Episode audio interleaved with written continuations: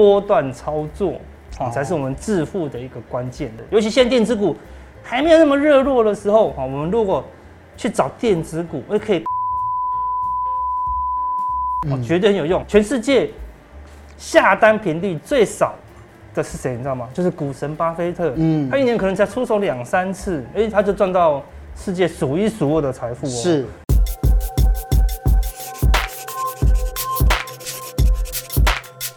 投资朋友有发现哦，这个类股轮动的速度越来越快哦。那你看准的这些股票呢，结果哎，它就竟然都没有涨。可是呢，原来不看好的，那竟然呢，哎，就一直涨停。阿哥，这样子我们看盘真的很辛苦嘞。对，我们说短线哦，可能今天你去追涨停的，明天可能跌停哦。对啊，你今天买进去，以为你要住大安区，就 明天你才知道是大安森林公园啊，对不对？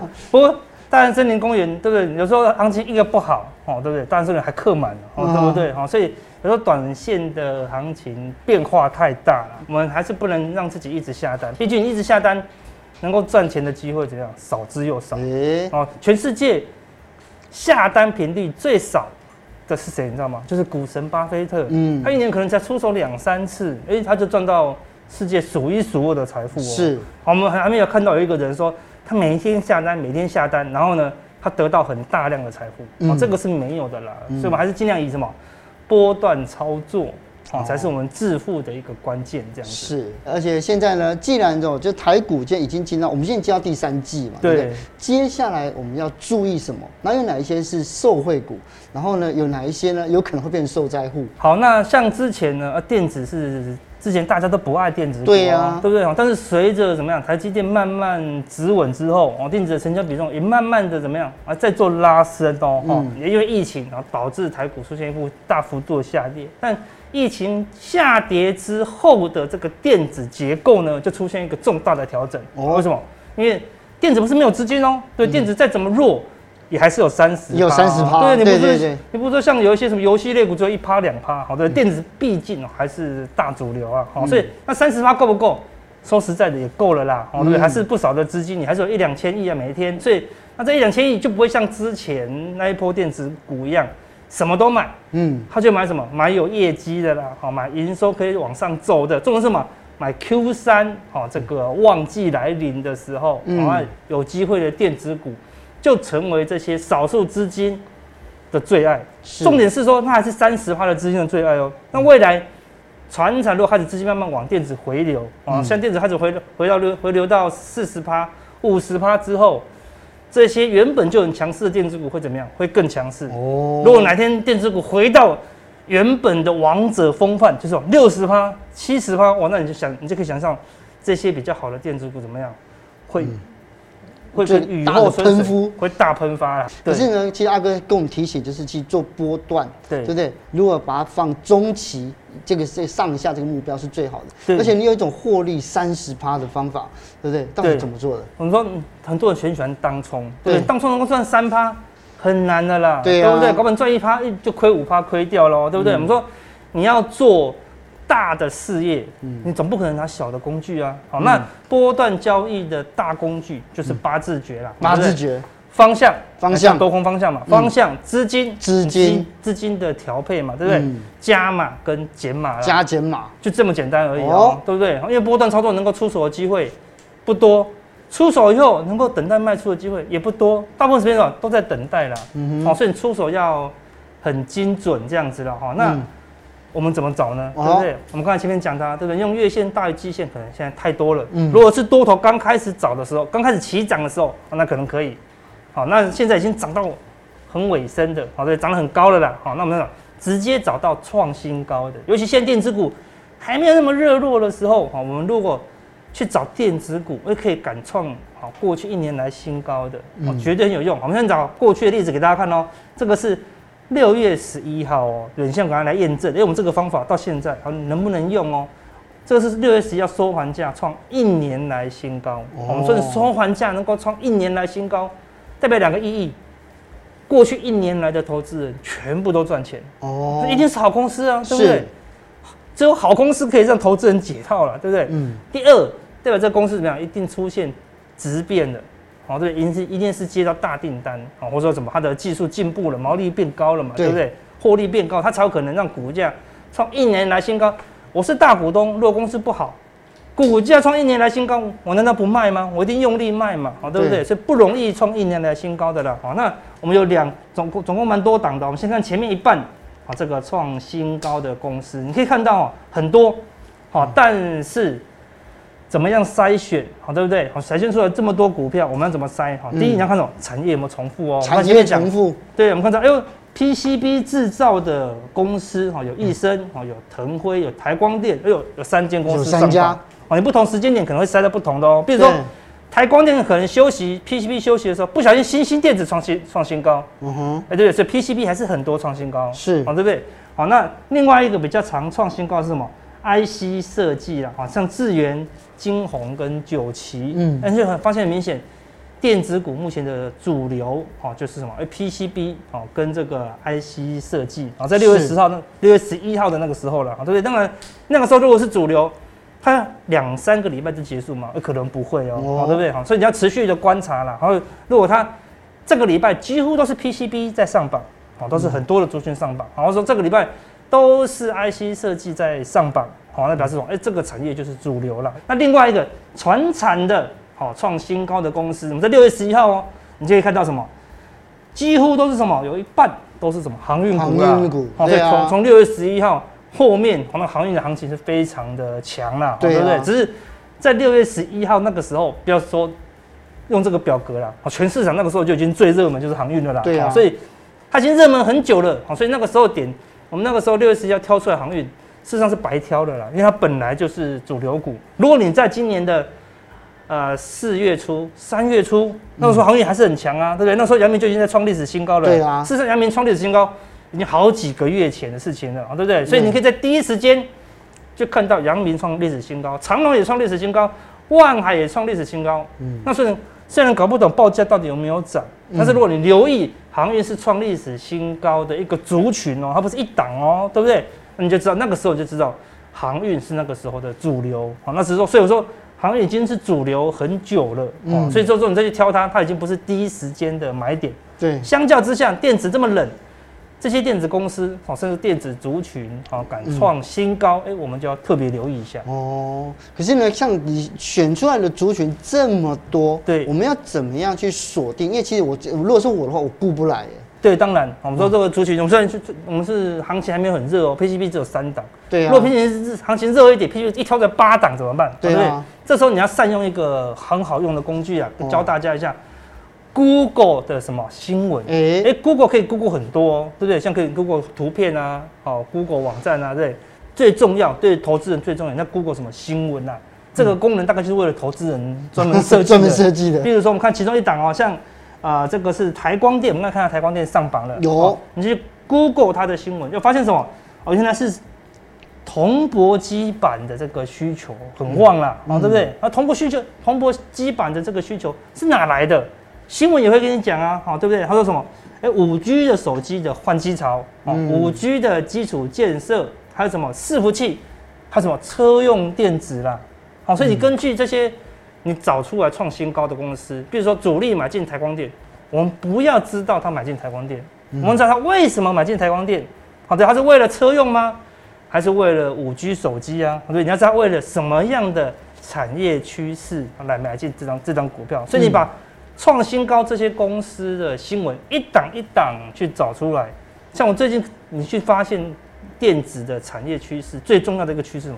是车用电，车用电为什么？因为解封过后，大家最重要一件事吧，开车出游了啦。哦，因为现在都欧美先解封嘛。对啊，欧美解封一定就开始开车出去玩了，所以车用的这个需求就会大大的增加了。可是呢，你知道我们每次在看新闻的时候，有一些新闻真的都已经是利多出尽了。对，然后甚至有一些新闻，其实就已经像是产业产业业界的话，那已经是旧闻了。是，甚至于还有法人放出来的，我每次都觉得那个都是假消息。是，到底我们要怎么样去判定这些新闻的真伪？哦，对，我们说，我们大概如果三十年前，哦，我们是资讯不足，对不对？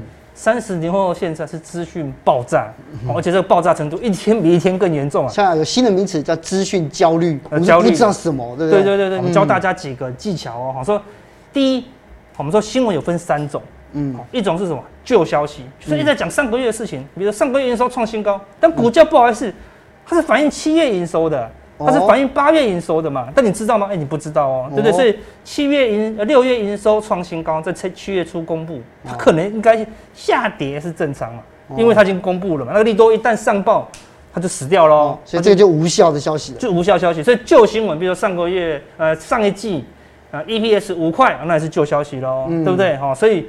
你要知道的是未来的消息。但是，你说阿哥，我怎么可能知道未来的消息啊？对不对？这第一个旧消息我们都不要看了，那是过去的。嗯。第二，冲刺更多的是什么？大概占百分之八十是什么？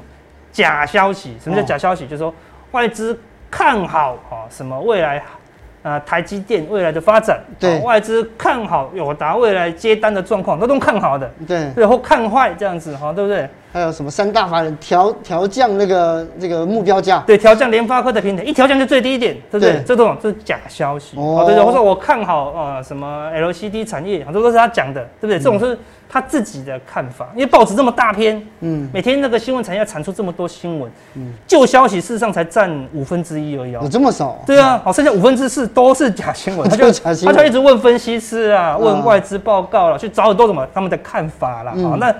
很多投资人，但你如果会分辨看法是很重要啊。但是如果你不会分辨这些看法，实际上都是虚幻的，那就先不要听了，不是真的。嗯，你要先找到真的新闻啊，旧的新闻基本它还是真的哦，它只是过期了。嗯哼，那那些假新闻是不要去碰啊，因为你根本就分不清真假。是，那什么是最好的新闻呢？就是这个新闻出来，它未来一段时间都还是会持续的发酵啦。啊，比如说公司接到订单，假设这个订单是未来三年的，好，比如说世纪钢。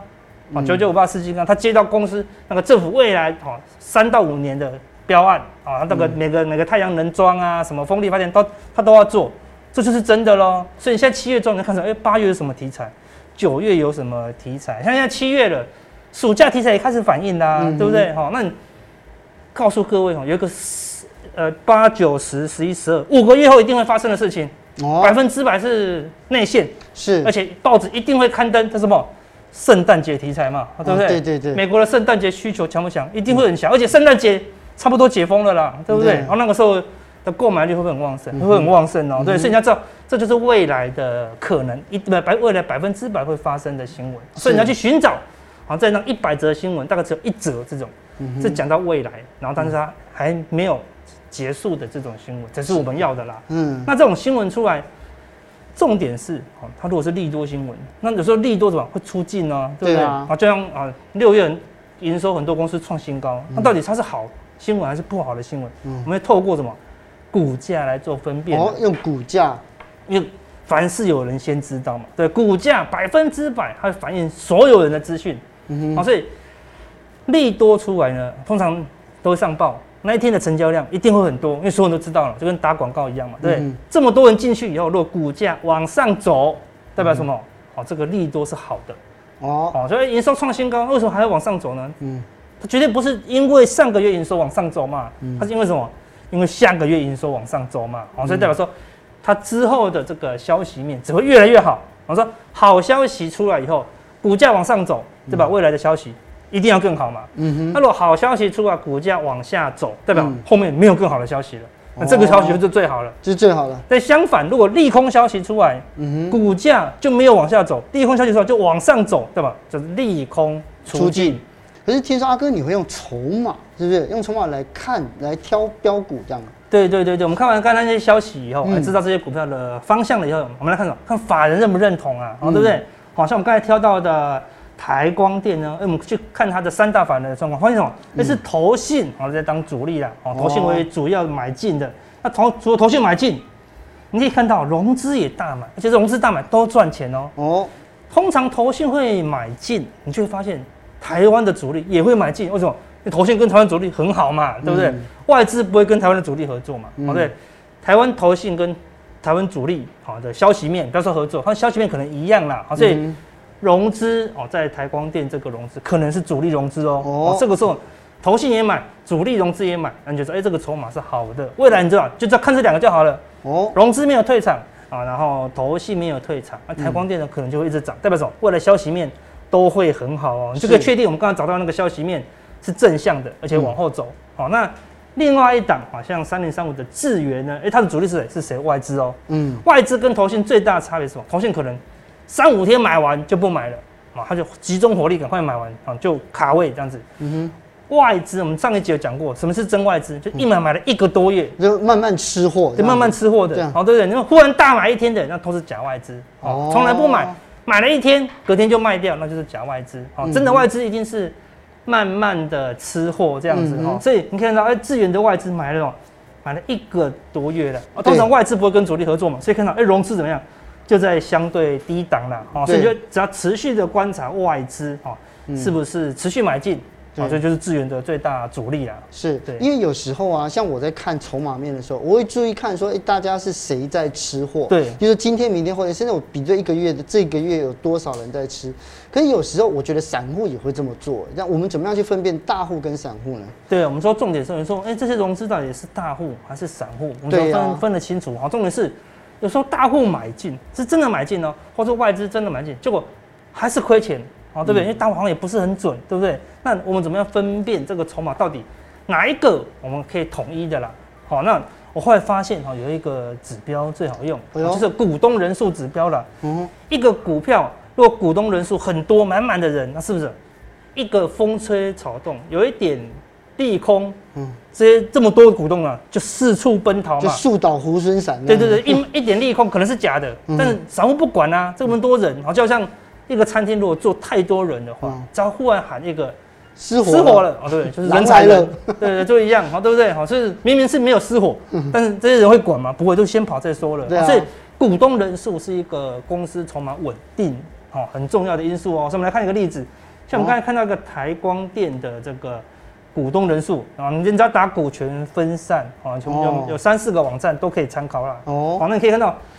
它这个红色线呢，也是大股东是吧？四百张以上的，嗯，好持有率，好，但是最 care 是什么？总股东人数啦，人数越少越好嘛，这代表说没有什么人在里面，那表示剩下的人都比较不会乱卖啦。那你可以看到台光电的股东人数呢，好，在六月十一号的那一周大幅的减少啦，代表什么？在台光电往上喷出，那台光电股价往上喷出，创历史新高，代表什么？主力有没有对不起你？没有，没有。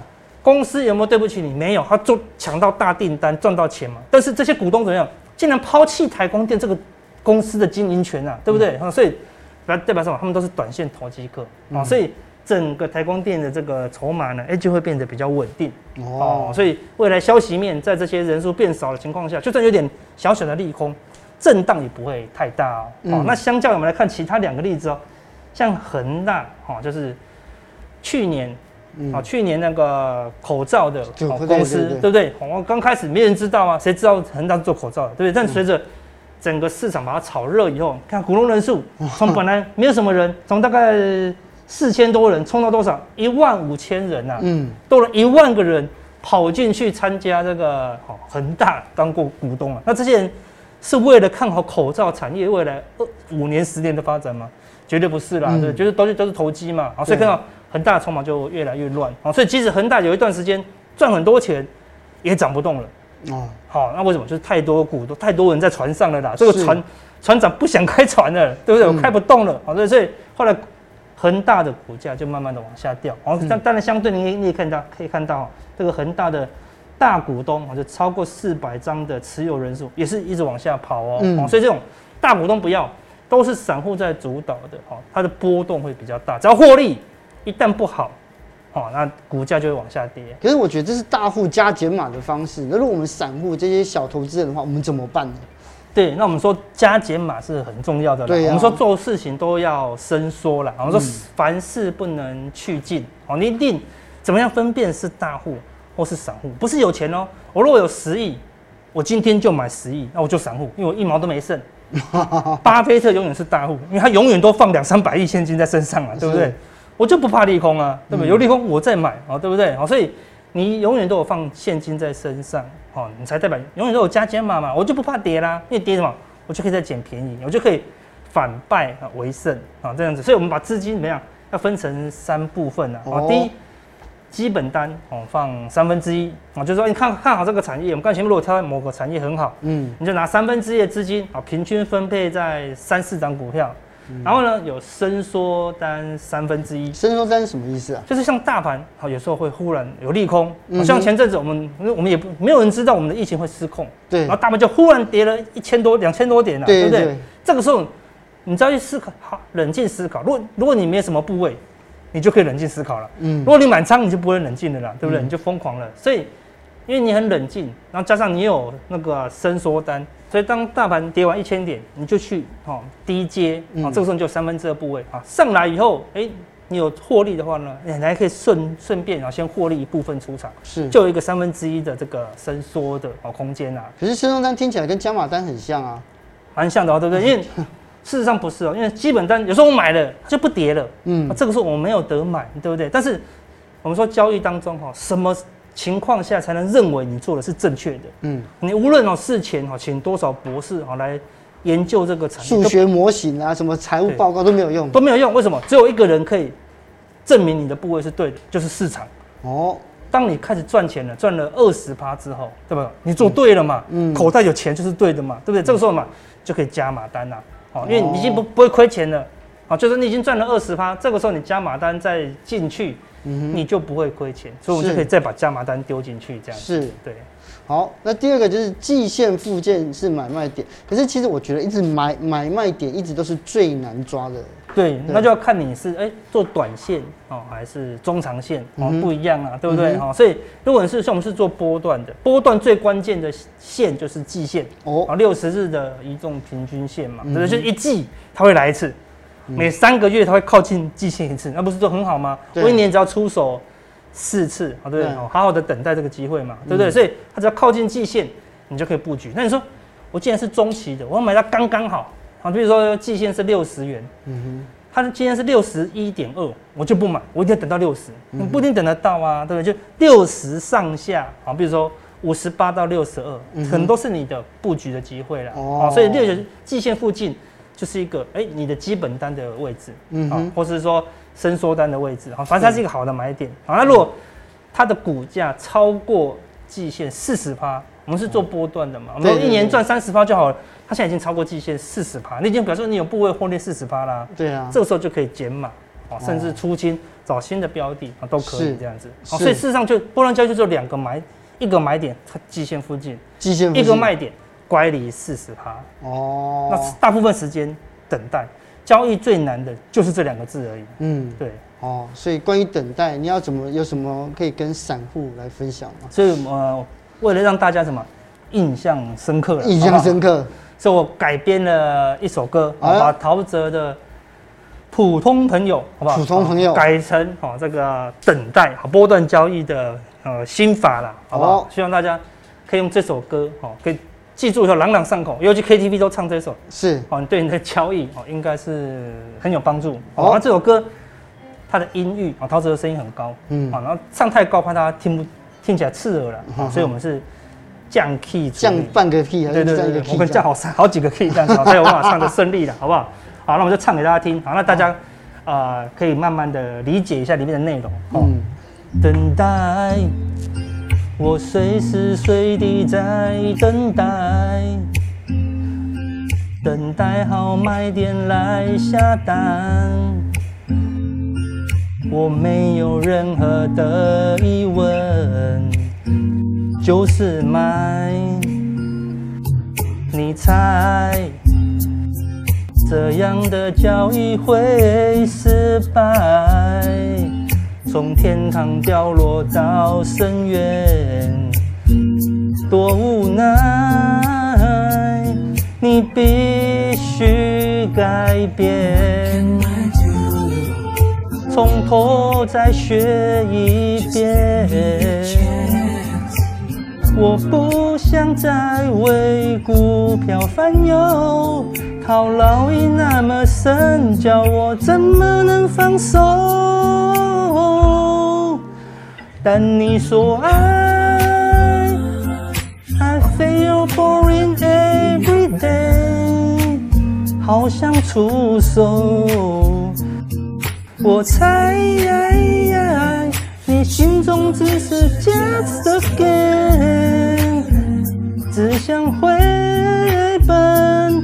我感激你对我这样的坦白。当股票一下跌，暂时涨不回来，说爱爱爱，我不能够让你